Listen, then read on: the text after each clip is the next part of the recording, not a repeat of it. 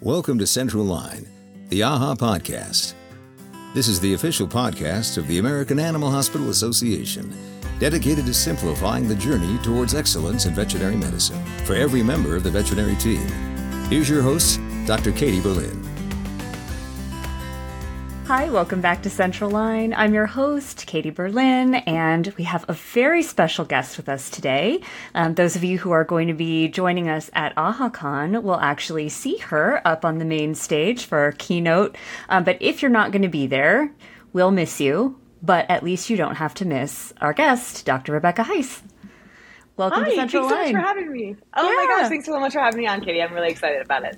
This is this is super fun because um, you have a unique perspective on our profession in that you are married to a veterinarian, but are not a veterinarian yourself, and so you probably see and hear quite a lot of what we're used to talking about. But you are you aren't. That's not your daily life in and out. So, um, so I, I'm really curious to know what that's like. Yeah. it's interesting, you know, and it's so funny too because I, I don't think I told you this earlier when we were off um, off camera, but I always thought that I wanted to be a veterinarian, Mm. uh, and I had some. We can we can go into the whole story, but I had some pretty major um, imposter syndrome, which I not even imposter syndrome because I hate that. I hate. Gosh, I'm going to start this right off right off on a strong note. Do it. Let's stop. Let's stop talking about imposter syndrome like it's something that we have to fix. Right. What garbage, right? Like imposter syndrome. First of all, it's like I feel like the syndrome part is this the new hysteria. Yeah. You know, Yes. When the system is. Mm-hmm. broken, yeah, when the system is broken, it's not on you to fix it. Anyway, that little rant aside, I um I never felt good enough to be a vet. I was like top of my class, 4.0 all the way through college and grad school, and still was like, oh, it's really competitive. I don't know if I can do it. My husband, on the other hand, for those of you that know him, Dermot Jevons, he he had no doubts about it. You know, he went straight straight through vet school, came to the states, um, and was just like having fun, trying to figure out where he was going to um, do his uh, his follow up work. And so he I can't relate he to has that. given me yeah right I know, I know I'm like he's giving me this totally new perspective of like well why wouldn't you like Yeah. why why wouldn't you just show up and go on a tour across the U.S. and go to all of the top grad schools and and figure out where I'm like because they might say no like what, that's horrifying Yes. you know, so I had to go that whole journey with him. Um, so today, you know, living with him, I've had this privilege of having, you know, a lot of insight into the quite, if I, if I may say it, quite painful world right now of consolidation and um, all of the major stressors that are happening in the industry uh, without having to live it day to day. And so that's been. Um, it's been a very interesting space to be an observer of that. Um, Yeah. Of that, and I'm, I'm grateful not to be in it. I have to say, like, I hate that because I love everything that um, you know veterinary medicine is is doing. I love I love that how you care for people. I love how you care for pets. Um, and, and for one another, and I feel like the very best of the industry is getting squeezed out right now. So that's my that's my outsider's perspective. Well, I think it can be validating too for those of us who are in it and kind of feel that way a little bit. Like vet med is having kind of an identity crisis right now. Yeah. um, and a lot of us are feeling that squeeze no matter what area we work in in the profession. And um, seeing, you know, having somebody who's technically outside the profession in that you're not working directly in it um, is having somebody outside validate that um, and say, this is what I'm seeing. Um, can actually be a little bit of a relief, I think, Yeah. because it means Yeah. we're not like we don't need to sort of gaslight ourselves into thinking like, okay, these feelings aren't real and it's just us. Um, That's right. But- There's no syndrome. right? There's, no syndrome. It's Yeah, real. Yeah. I see it. Yeah. yes, and imposter syndrome. You know, I I hate the name, but I also don't. I- I feel like I've seen a lot of quotes, you know, like I think Adam Grant had one recently that was like imposter syndrome means that um, you're, you know, you're facing something that you don't necessarily feel like you have control over, that you are good, quote, quote unquote, good enough to do yet. Right. But with that growth mindset, there's no That- reason that you can't feel comfortable in that space. And if you're not feeling that imposter syndrome, you might not be pushing yourself. And so it could be a really good sign. That's it. I love that. I, I often talk about imposter syndrome as this, um, like when we're little kids, Yeah. You know, we're looking around and we're like, oh my gosh, there's Janie and she's falling off of her bike, and there's Joey and he's falling off his, and we're all falling off bikes, and it's great. And then we hit a certain age, Mm-hmm. right? And we look around and we're like, oh my gosh, nobody's falling off of bikes Yeah. because and nobody nobody's can see talking me about fall. it, right? Yeah. right. So, so I'm not going to do it. So I'm just going to be the one, and everybody else knows the things, and I don't know the things, but I'm not going to let them know that I don't know the things. And we end up, right? We end up just like not falling off bikes because we stopped trying to ride new bikes. Yeah. which is a shame. Yeah. right. It's an absolute shame. Um, but we've got this kind of a shared sort of ignorance Yeah. the fact that everybody else is sitting in the same space of of fear. Yeah. This is very indicative of our first conversation where I felt like I'd met you before. Um, but we got right into the meaty stuff, and um, people don't even necessarily know what Oh, we yeah. do actually Sorry. do. Um, no, it's, it's my bad, but I that all is really interesting, and it, it ties into what you actually do for a living. We know you're not a vet, but that is not a good is true. introduction to what you actually do. So, um, so would you mind just letting people know what you do do and what your areas of focus are? Sure. Although I think it would be really fun to go through this entire podcast and, And just have not say guessing the whole time. Yeah. so, um, so I'm I'm a stress physiologist by trade. My PhD is in stress physiology, um, and I studied evolution and human behavior. Short version of a much longer story is that I am now a, a keynote speaker, and I get to travel the world and help people transform their fear into fuel that they can use. So help their brains kind of work for them rather than against them. Love that. That's what I do and now. Yeah, yeah, we could we could all use that. That was a very um, compact way to sum up what you do. I, you know, I'm You've had to do I'm this before that a few times. but yeah, that one, that one I've done. Yeah. yeah.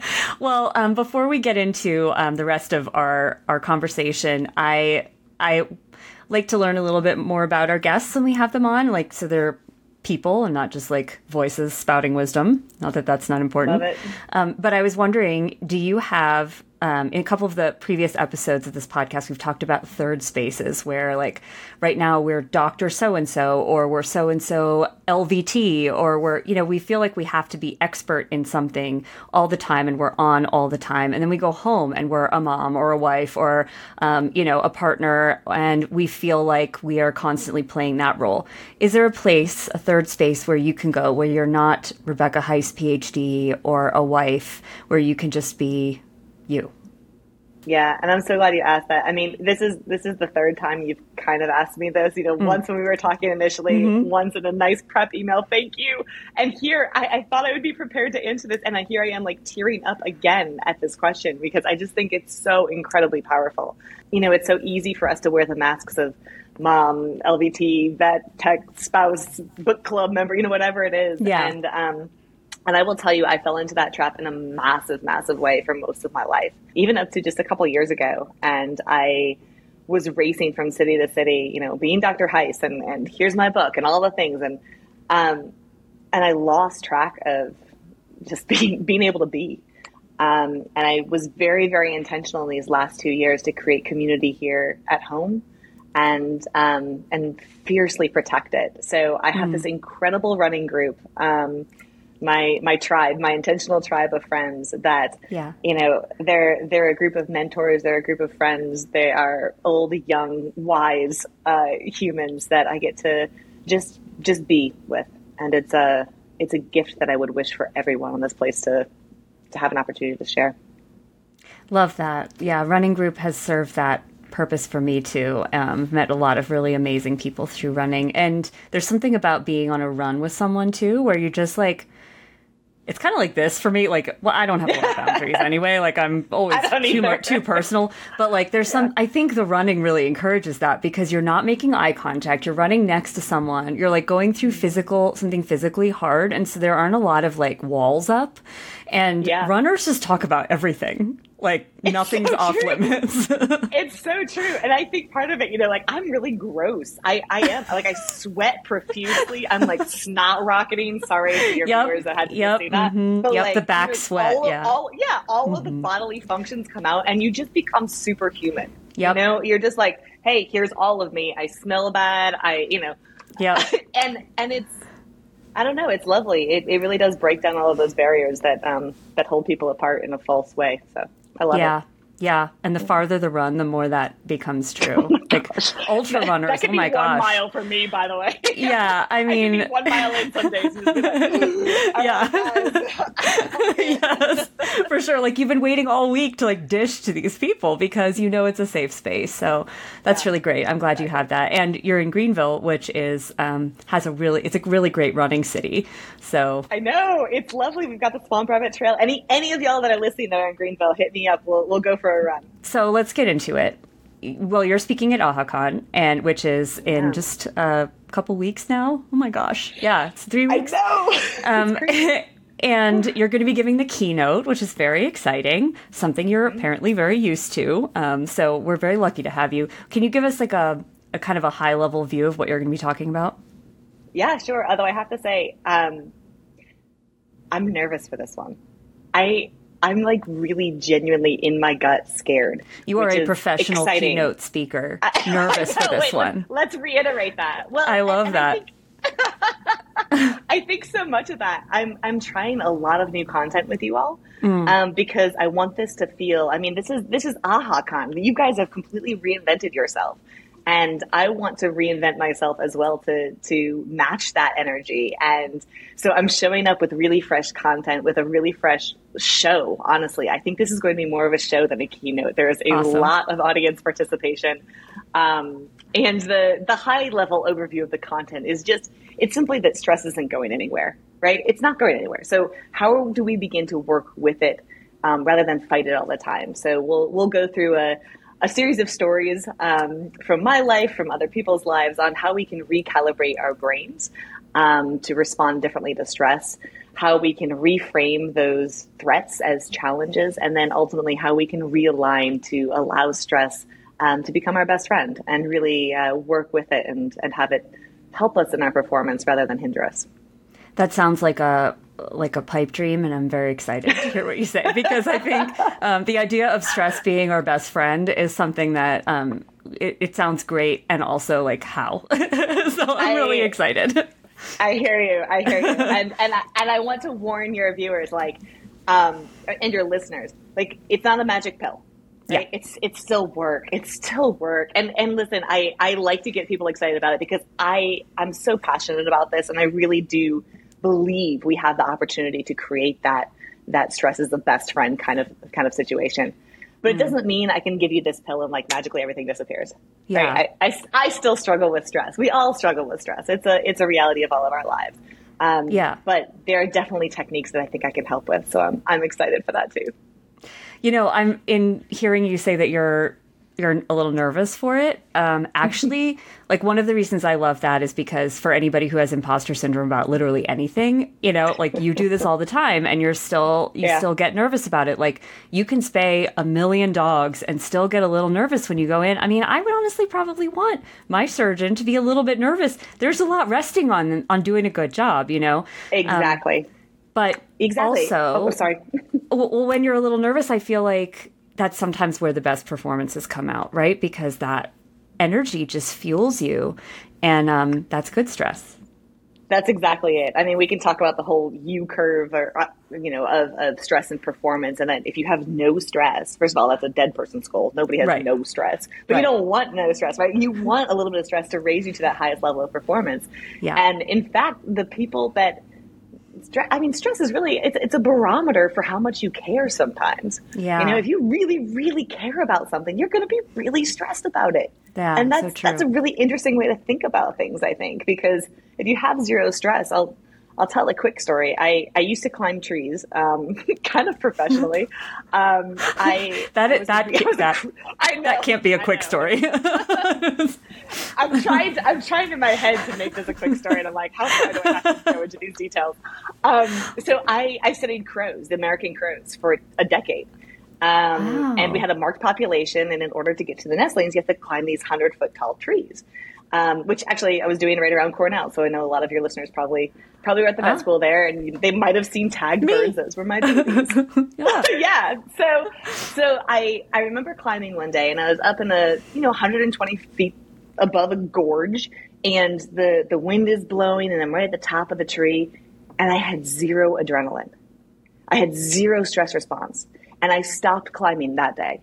Because Wow. what I realize is like that those are the moments if you're if you have trained yourself to be that comfortable in a in an actual life and death situation, it's it's a problem, right? That's when Yeah. climbers die. Yeah. So um, so yeah, I quit I quit climbing for a bit um, and had to had to return to it to get that that adrenaline going again. Um, yeah, I think stress is a is a really important thing for a lot of reasons. I'm just Um, anxious. I'm anxious thinking about you at the top of that tree. Like just thinking about it is making my my heart rate pick up a little bit. Like I don't do well with heights, so Oh, man. Well- yeah, I'm not sure that would happen to me. But Listen, give it some time. I promise you, we can get you there. It's it's all Yeah, about no. stress inoculation, right? Yeah. yeah, no, I'll stay scared. That's fine. so, so you said, um, you know, you said you struggle with stress sometimes, and when we talked initially, when we met, um, you had said that people ask you, they just like assume that you don't get stressed out because you research stress and talk about it all the Right. time, and you're like, oh no.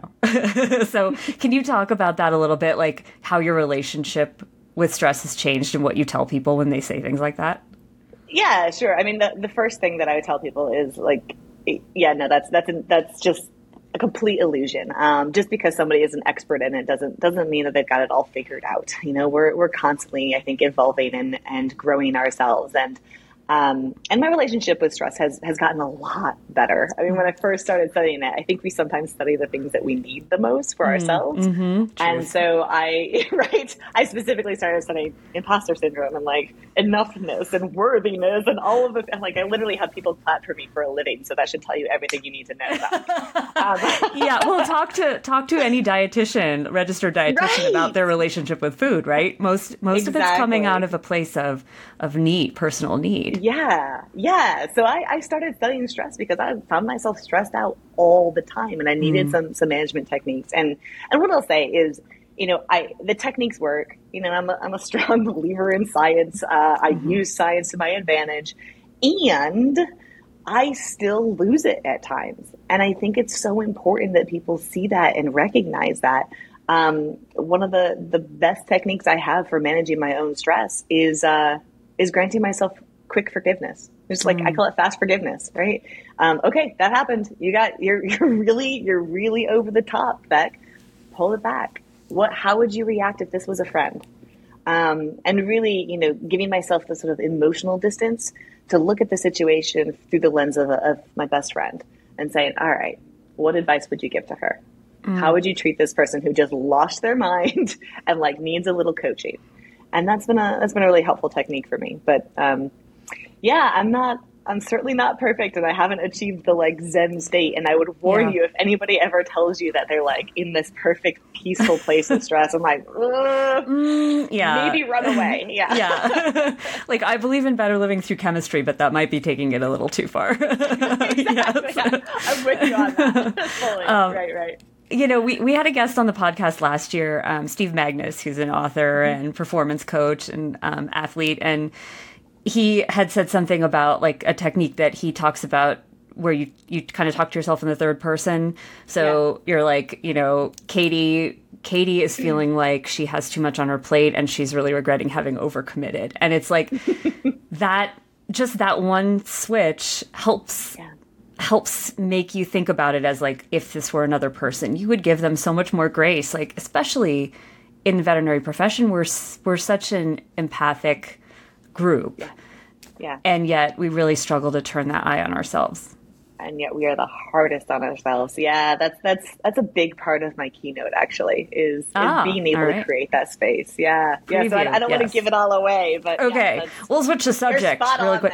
yeah. but it takes you know it, it's one of those things where i think um you know like when we talked before i had mentioned addison's disease because to me like the first thing i think of when you say like absence of stress is i think of oh, the addisonian dog that comes in with no stress hormone at all. And like dogs do not typically like the dogs that we see in our like especially higher end practices like don't have a particularly stressful life. Like they sit on the couch and they go for mean, a walk and they get can- in the we can- car. Yeah.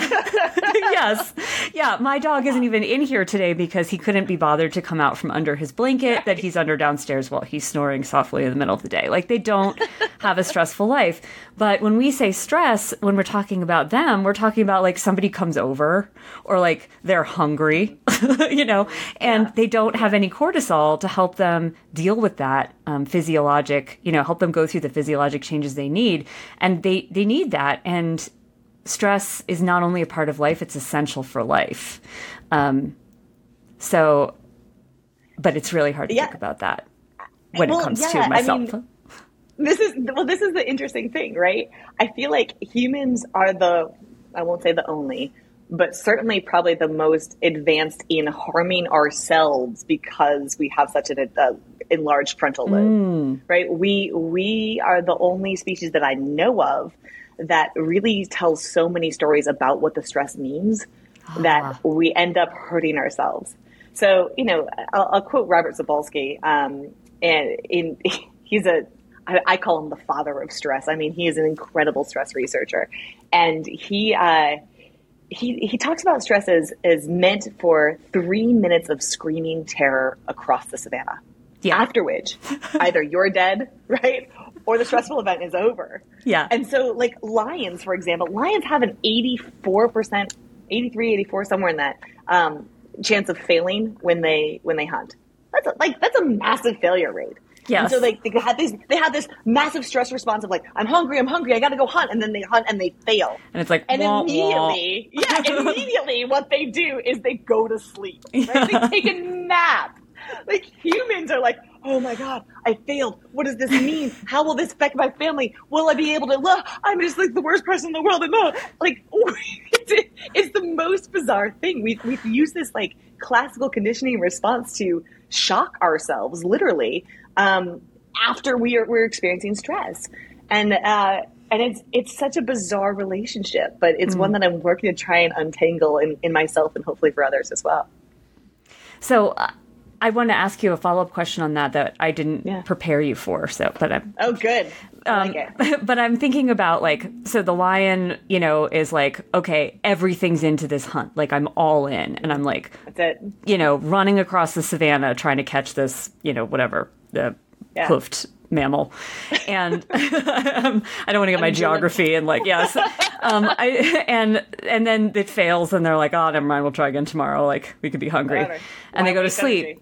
yeah, yeah. But like and that you know hoofed mammal is also like, oh my god, like what just happened? and then they got a rest, right? They're not prepared for like another chewing on something, another yeah. chase at that moment. They need to like chill mm-hmm. out, and probably if somebody yeah. else were to chase them right then, they would probably be dead because they're tired.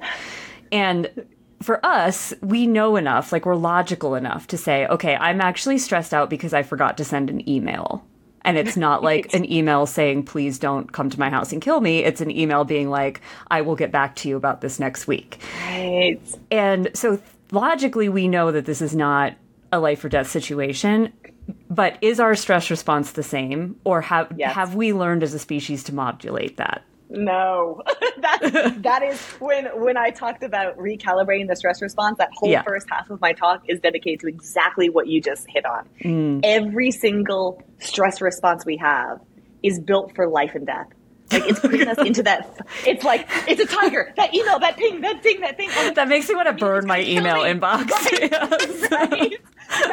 Because our stress response. I mean, you you all know this. Like, it's stress is a, is a highly conserved hormone. Like cortisol is. You see cortisol in fish. You know, yeah. you're looking at this really ancient response to predation, essentially, um, and and major stressful events. So one of the the reframes that I tell people is is like when that email comes in to go it's not a tiger, right? this yeah. is this is not actually going to kill and eat me. But it's you know the logic part shuts down under stress, mm. which is you know not super helpful to us when right. we're having that fight flight response, fight flight freeze response, and we're going, I gotta email the hit, the reply, all to everybody, and oh my god, I just sent that. Oh, what I do, you know, it's it, it facilitates further stress, and we end up in these you know very higher baseline levels mm. of, of, cortisol um, with less acute um, uh, responses to it because we're already operating at such a high level um, throughout the day that any little thing will trigger us and send us over the edge. That makes so much sense, and it also and, and, it also makes me feel like a little anxious about going back to my email after this. I'm but but that also explains why, like, if you're tired or you've mm-hmm. just had a fight with someone or whatever, like yeah. you're you're less able to modulate that response before you go into that email inbox because your cortisol's already like me and yes, your resources exactly are depleted. That's exactly it. You've nailed it. You've yeah. nailed it. Yeah. So well, so do like lions do. Go take a nap. Yes, that sounds great. I'm going to try to explain so, that. I, yeah, I, am so sorry because I I do tend to do this before I give solutions. I like stress people out about their own stress. I'm like wait, wait, I'm doing the opposite thing that I'm supposed to be doing. It's okay. Stress you, you can be good. Yeah, exactly. it can help us it's find solutions. Yeah, that's right. That's right. It, and it can. Yeah. This AAHA podcast is brought to you by CareCredit. Care Credit understands that all veterinary teams are busier than ever. To help patients get the care they need, the CareCredit Health and Pet Care Credit Card allows clients to access a budget friendly financing experience anytime, from anywhere on their own smart device. They can learn, see if they pre qualify, apply, and even pay if approved, all on that smart device. With just a tap, they have a friendly, contactless way to pay over time for the services and treatments their pet needs, whether it be a general, referring, or specialty hospital, as long as they accept the CareCredit credit card. Well, and I don't know if you're familiar with the fear free, um, you know, uh, certification and fear free like teaching um, fear free is a program you know that helps um, veterinary professionals learn how to um, create less stress um, and provide a more calm experience for animals at, and their owners at the vet. And there are other programs too that are wonderful and i just love the whole theory behind that. I don't think i could work at a hospital where that wasn't the culture anymore because it's so much easier on us not to see our patients freaking out. Um, no kidding but one of the things that we talk about when we're talking to clients, like not every client understands why it's important to give, say, your gabapentin to your cat before the visit because mm-hmm. they're like, why can't you just get it done? Like, I can't pill him. I don't know how to do this. Like, I forgot to give it to right. him.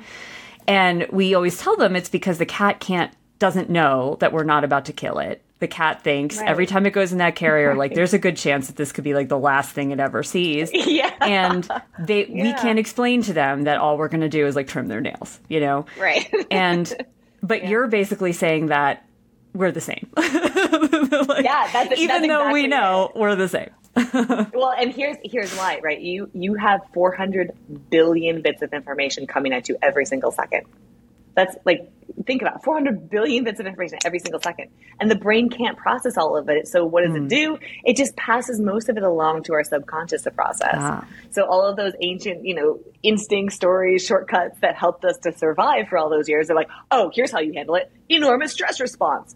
You know, that's ex- you yeah, exactly. So so really it's about rewiring that ancient portion of our brain because we know cognitively, but we don't have the time in the day to go, wait a second, this mm-hmm. isn't a tiger, it's just a ping, it's just a ding. How do I process that information when, you know, 399 billion other things are coming at me? Yeah. Um, yeah. That that makes sense. Our forebrain is more of a slow twitch muscle there. very slow. Very yeah. slow for for all the good that it does us. Yeah. yeah. Yeah. Okay. Well, so then we're trying to overcome um, thousands of years of biology uh, in order to not freak out when we get an un- unexpected email from our boss. And right, exactly. cool, cool. That's no yeah. big deal. So no we hear, deal. yeah. So we hear a lot about um, self care, like yoga, meditation, things, you know, eating right and getting out yeah. for a walk in the morning, things that can sort of help to like make you a little bit more zen. Is any of that going to help with the rewiring, or do we need other methods to do that? Uh, everything will help. Yes. Mm-hmm. Um, and and I think uh, yes, and uh, all of those things are super important, right? And meditation in particular, I, I was definitely one of those person, one of those people who was like meditation. That's yeah, so woo woo. That's like ah. And then of course I, I read the research and I was like, oh my gosh, I need this in my life. you yeah. know, it's it's crazy powerful. People like just yeah. giving you that space to respond and and the rewiring that happens like literally you shrink your amygdala when you meditate for 20 minutes a day for eight weeks. You like wow. it's insane, and you grow your frontal lobe. So I mean that's that's from a Harvard study. I, I want to say it's 2003. I'll, i can find it for you for show notes. Um, but like really really powerful. So I mean that that can work, um, and I think that in combination with some of the other uh, more active rewiring is probably the most powerful. So I, I talk a lot about stress inoculation um, mm. which you all are familiar. It's giving give yourself the vaccine for stress, yeah. which oh, means oh, just like oh gosh, right? well, there kind of is though. That's the fun thing. The the the bad thing about the stress response is that it's so generalized, right? We get it for the emails of the tigers. Mm-hmm. The good thing about the stress response is that it's so generalized. So actually training yourself to respond a little bit less under certain stressors um, is really good at tamping down the entire stress response. So I will often challenge people to do what I call fearless challenges. Um, and it can be as simple as, you know, walking down the street and giving a stranger a compliment. I'm like, that sounds a little bit like, I don't know. I think that would be easy. But if you put yourself in the situation and then you go try it, and you might have this little flutter of your heart, like, what will they do? What will they say? What's going to, that's stress. That is literally your stress response going, they might reject me. Oh my gosh, if they reject me, if I get kicked out of this tribe, I'm going to die because I live with 20 other people. No, no, no. that's not the environment I live in. I'm yeah. totally safe. Even if they reject me, like I'm cool, everything is safe. Um, and so it's, it's kind of this catching up of our ancient brain to the modern world. So, um, you know, there's, I've got probably 300 discomfort challenges that are safe forms of discomfort to elicit a stress response um, in a way that we know isn't going to kill us, isn't going to harm us, isn't going to bring anything but probably smiles to people's faces, um, but still gets us kind of into that space where we can retrain our brain and layer down some things that our brain says, oh, interesting, I had a stress response and I didn't die today. Right?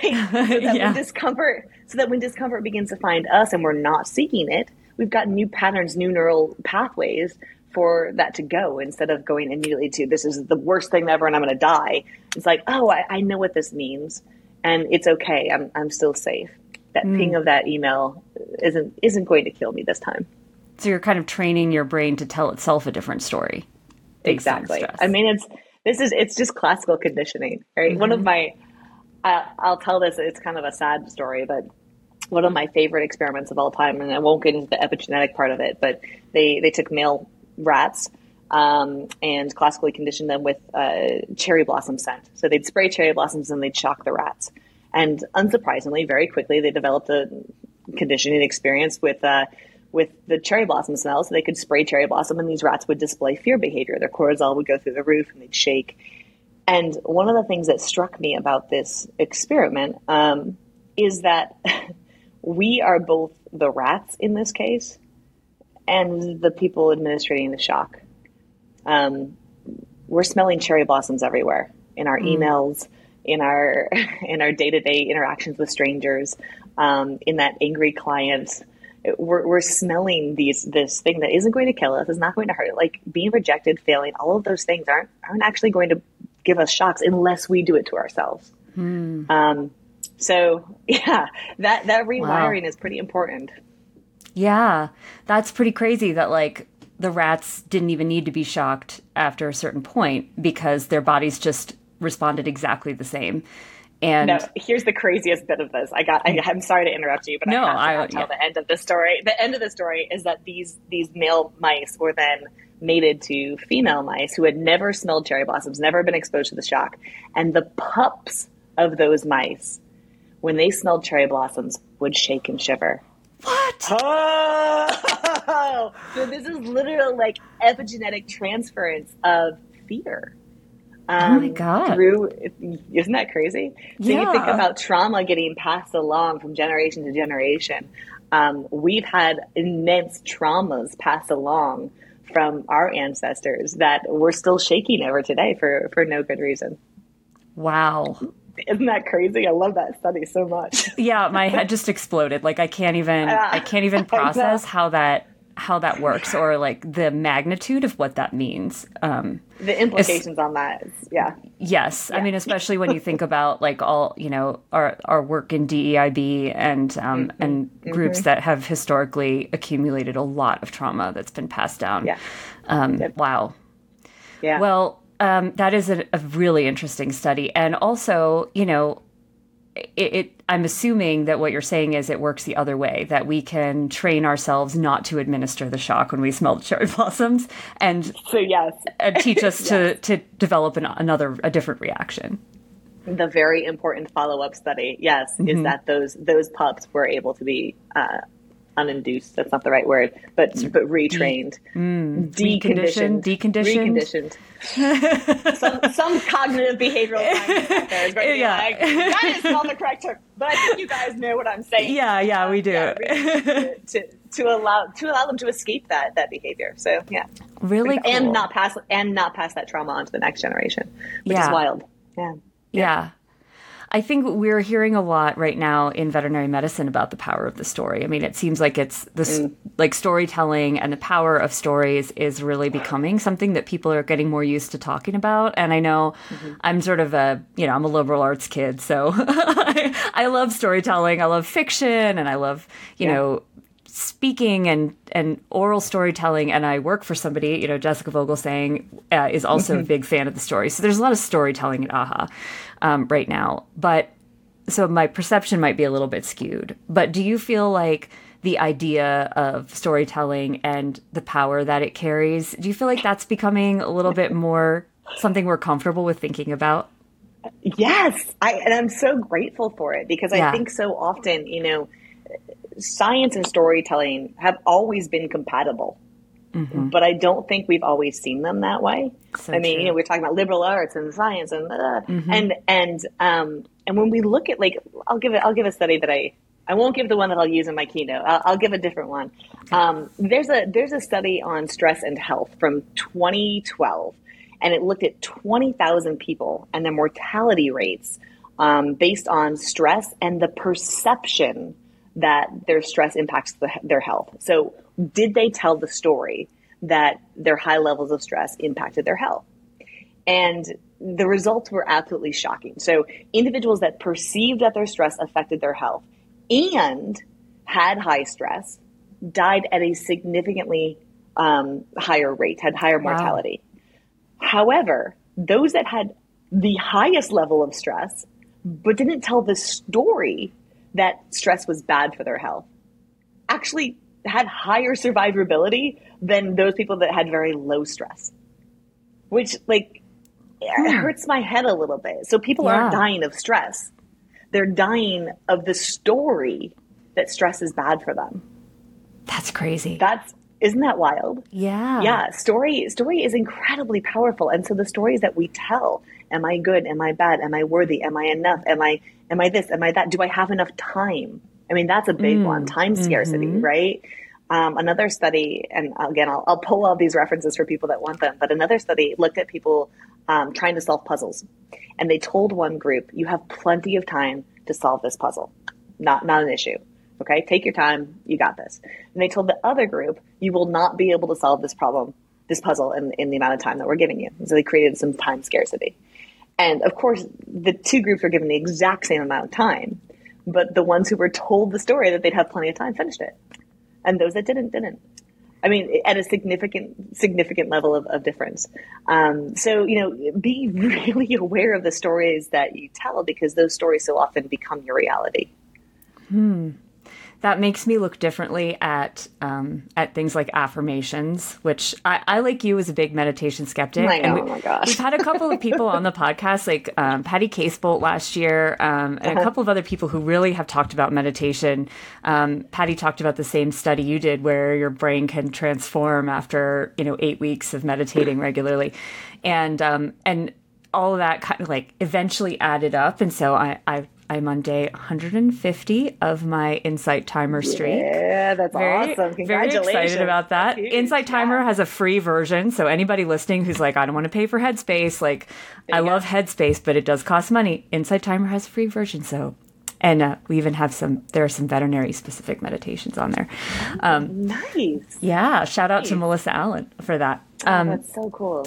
But I, I, the idea of like looking in the mirror, for instance, or like having a post it on the mirror that you have to like mm-hmm. repeat to yourself, or the meditations yeah. on Insight Timer that have affirmations where you're supposed to repeat things like, I am supported, I, you know, I trust my intuition, it. that kind of thing. It feels so odd oh, to me. Ah. And I know, I know. And yet you're saying that like if we do that over and over and we we might actually really start to believe that and that could have an actual physiologic effect on our health. It's yes. Yeah. The short answer is yes. And I, I know because I am the exact same skeptic. I actually have a course. I created a course called Manifesting for Skeptics and Scientists, right? Because like I'm like I love that. Oh, I'm, I'm in. I'm not gonna do that. yeah. like, that is garbage. and then I was like, oh gosh, there's there's actual there's actual science here. Holy smokes.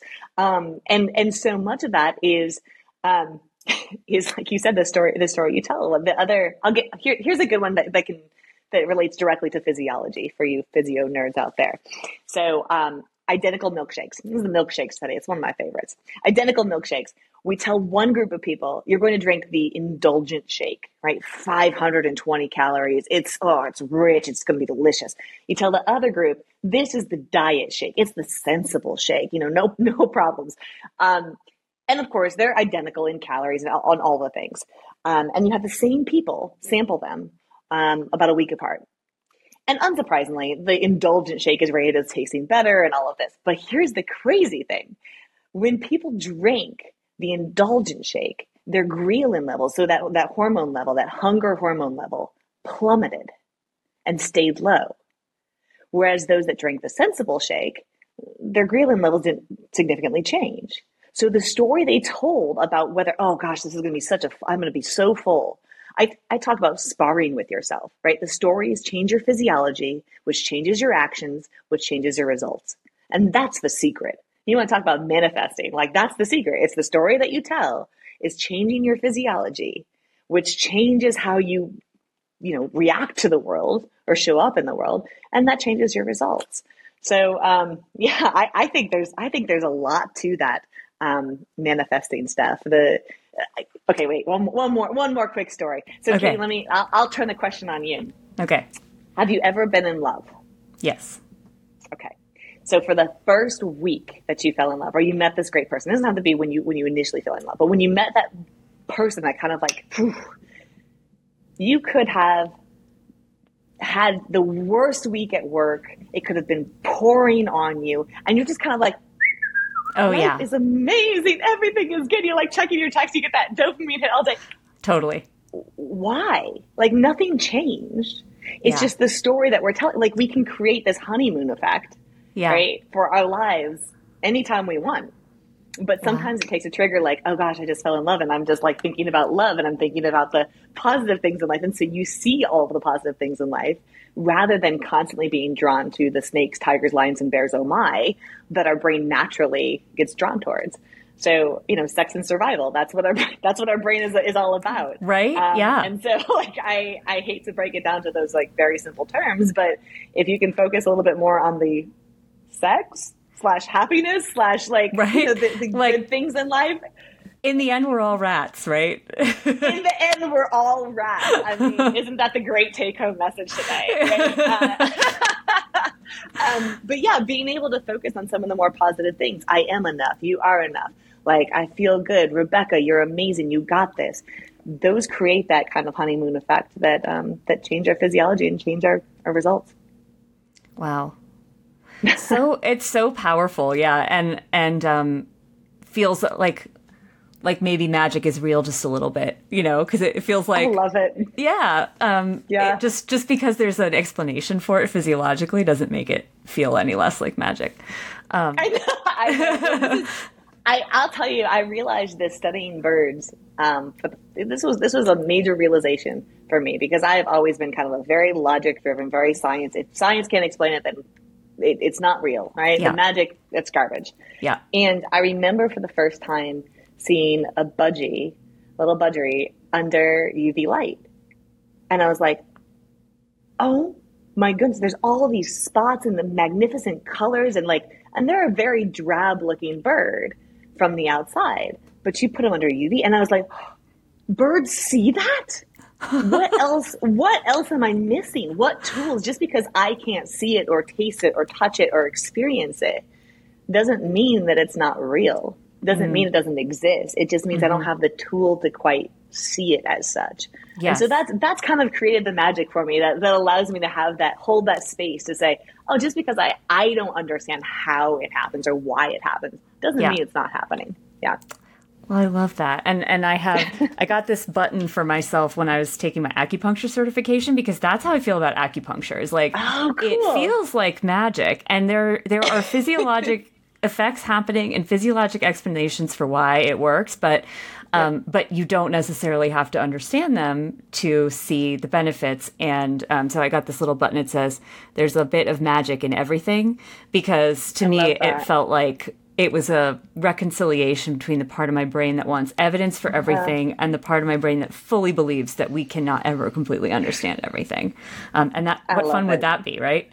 So yeah, I, I, absolutely. I love it. I love it. Getting comfortable in that ambiguity, I think, yeah. is, is a really tough thing to do. But yeah, but it's a nice, it's a happy place once you're there. I think. Um, yeah, so yeah. it's like kind of it makes you feel like the world has like limitless potential, which it does. and so, so do you. Yeah. yeah. Yeah. So, but that's you know. So I have one more question before we wrap up because I know that there are a lot of people in the profession right now, as you say, who are um, feeling like they're a little bit broken or their environment is a little bit broken or very broken and they feel stuck and trapped yeah. and simply telling them to tell tell themselves a different story is probably you know even if that would eventually work it's going to um, be difficult to want to adopt when you feel like there's so many circumstances out of your control that are not changing mm. yeah. and so i'm wondering like in a situation like that um, you know are there daily or regular exercises that you can do or um, mm-hmm. habits that you can adopt that will kind of help you work through those tough situations that you can't always just leave yeah, I'll give you I'll give you a my three two one lift off. Um, mm.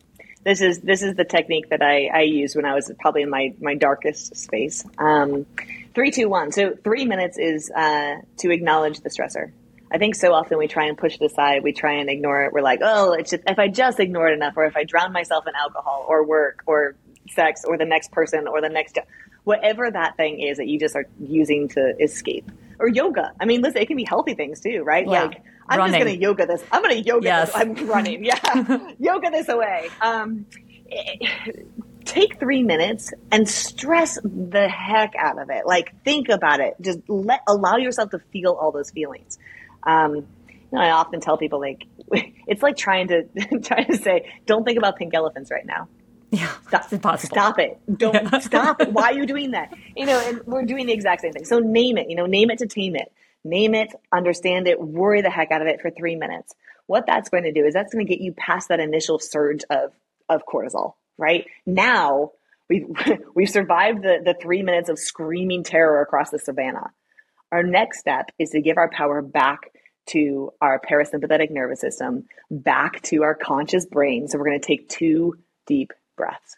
And I, I teach a physiological sigh, which is simply de- breathing deeply through our nose, sipping in that last little bit of oxygen when you don't think you can take any more in, go right, really, good. oh, holding it for two counts, and then releasing through your mouth. So two breaths. So we've got three minutes of, of worrying, two breaths to bring you, yourself back into that parasympathetic space, and then one question start getting curious. Ask any question. It can be about yourself, it can be about a reflective piece, it can be about the situation, it can be literally any question because what you're doing is you're kicking yourself out of fear and into curiosity.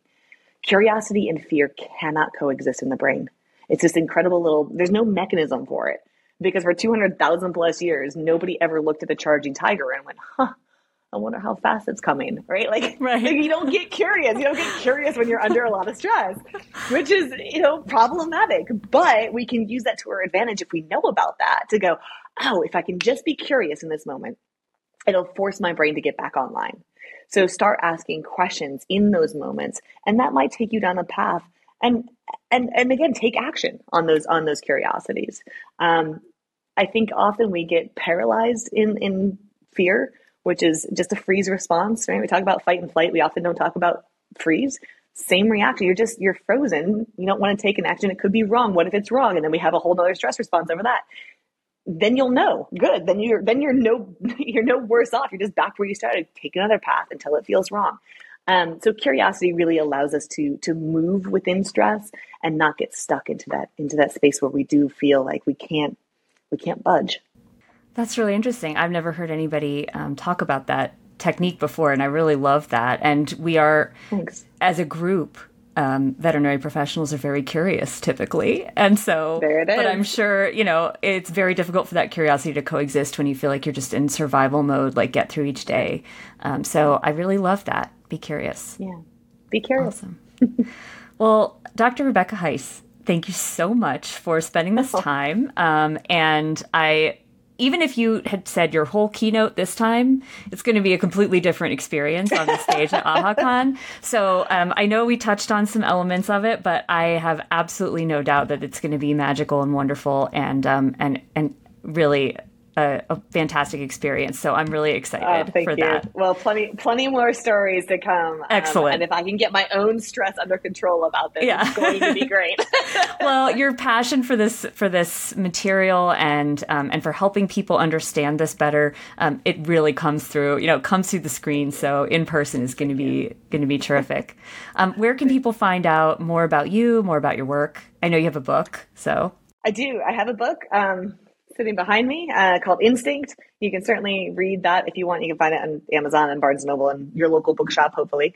Um, my website is RebeccaHeiss.com. My Instagram, which is probably the most active, is Dr. Rebecca Heiss, just Dr. Rebecca Heiss, I was going to say .com.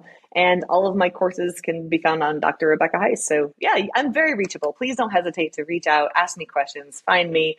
Um, I'm, I'm here to help, truly. So don't, don't be shy. You can't get away from us now. That's great. I, I, look forward to it.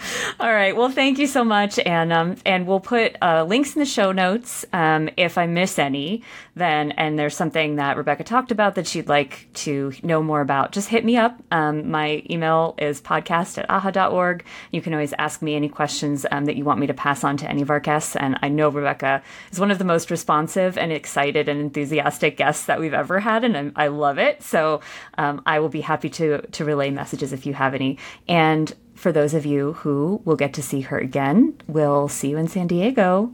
Thanks so much Can't for wait. listening. Rebecca, thank you. And we will catch you next time on Central Line. Thanks for listening to today's episode of Central Line, the AAHA podcast. If you love what you hear, please take a moment to leave us a rating and review. For more resources to help you simplify your journey towards excellence in veterinary medicine, we invite you to visit aaha.org. That's A